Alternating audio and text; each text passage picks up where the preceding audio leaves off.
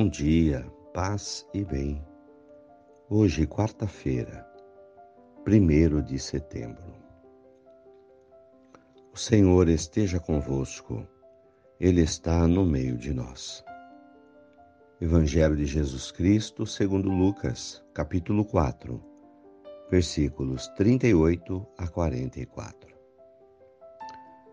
Jesus levantou-se, saiu da sinagoga e entrou na casa de Simão. A sogra de Simão estava com febre alta e pediram a Jesus por ela. Jesus se inclinou sobre ela, repreendeu a febre e a febre a deixou. No mesmo instante, a mulher se levantou e começou a servi-los. Ao pôr do sol, todos os que tinham doentes com várias enfermidades os levavam a Jesus. Ele colocava as mãos sobre cada um deles e os curava. De muitas pessoas saíam demônios gritando: Tu és o Filho de Deus. Ele os repreendia e não os deixava falar, pois sabiam que ele era o Messias. Ao raiar o dia, Jesus saiu e foi para um lugar deserto. As multidões o procuravam e, quando o encontraram, o, seguiram, o seguravam para que não fosse mais embora. Mas ele lhes disse: Eu devo anunciar a boa notícia do reino de Deus também a outras cidades. Foi para isso que fui enviado e pregava pelas sinagogas da Judéia. Palavras da salvação. Glória a vós, Senhor. Irmãos de fé abençoar. Eis a missão do cristão. Abençoar é ser comunicador da bênção de Deus, é ser um canal da graça de Deus, é ser uma ponte onde trazemos a graça dos céus até a vida das pessoas. Abençoar é acreditar, é crer que o Senhor está do nosso lado, que abençoa a nossa vida, que nos fortalece para a nossa missão. Assim foi a presença de Jesus. A sua passagem foi uma benção. E era assim que ele era visto.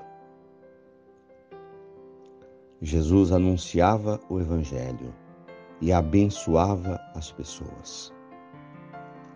E ele era visto com admiração. As pessoas o seguravam para que não fosse embora.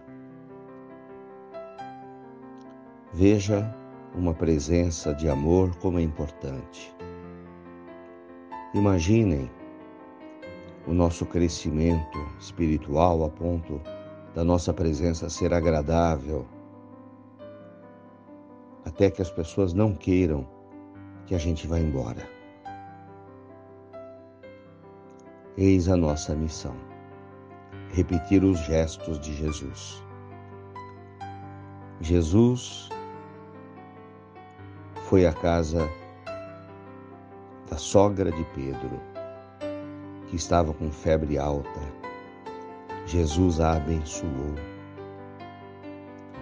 e ela retribuiu Gentileza gera gentileza. Ela levantou-se e começou a servi-los.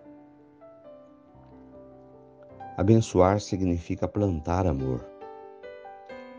E quem planta amor, colhe amor. A nossa presença será uma presença produtiva quando formos pessoas que abençoam, que desejam o bem a todos, pessoas de fé, que rezam, que confiam em Deus e transmite essa bênção, esse pensamento positivo para as pessoas. Essa é a missão da igreja.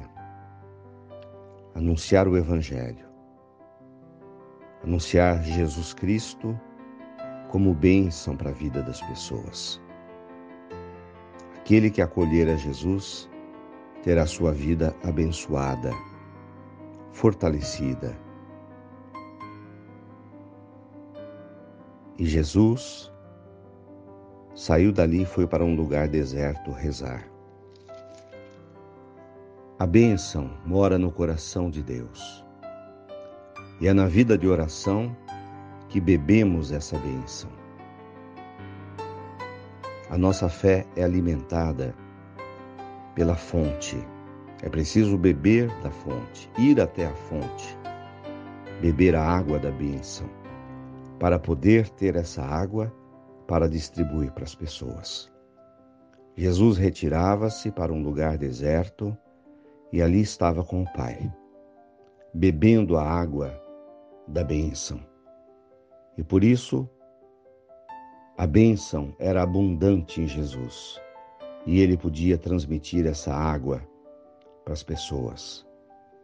Quantas pessoas sedentas da água, dessa fonte da graça de Deus. E nós podemos ser esse canal que escoa a água da bênção e da graça de Deus para as pessoas. Que sejam assim as nossas comunidades, canais de bênção da graça de Deus para inundar a vida dos irmãos. Louvado seja nosso Senhor Jesus Cristo, para sempre seja louvado. Nossa Senhora, presença de Jesus no mundo canal da graça de Deus. Ela nos trouxe a graça, ela nos deu Jesus. Nossa Senhora nos dá Jesus, ela nos leva a Jesus. Ave Maria, cheia de graças, o Senhor é convosco. Bendita sois vós entre as mulheres. Bendito é o fruto do vosso ventre, Jesus. Santa Maria, Mãe de Deus, rogai por nós, pecadores agora e na hora de nossa morte. Amém. Dai-nos a bênção, ó Mãe querida, Nossa Senhora de Aparecida. Fiquem com Deus, tenham um bom dia. Mantenhamos acesa a chama da nossa fé. Abraço fraterno.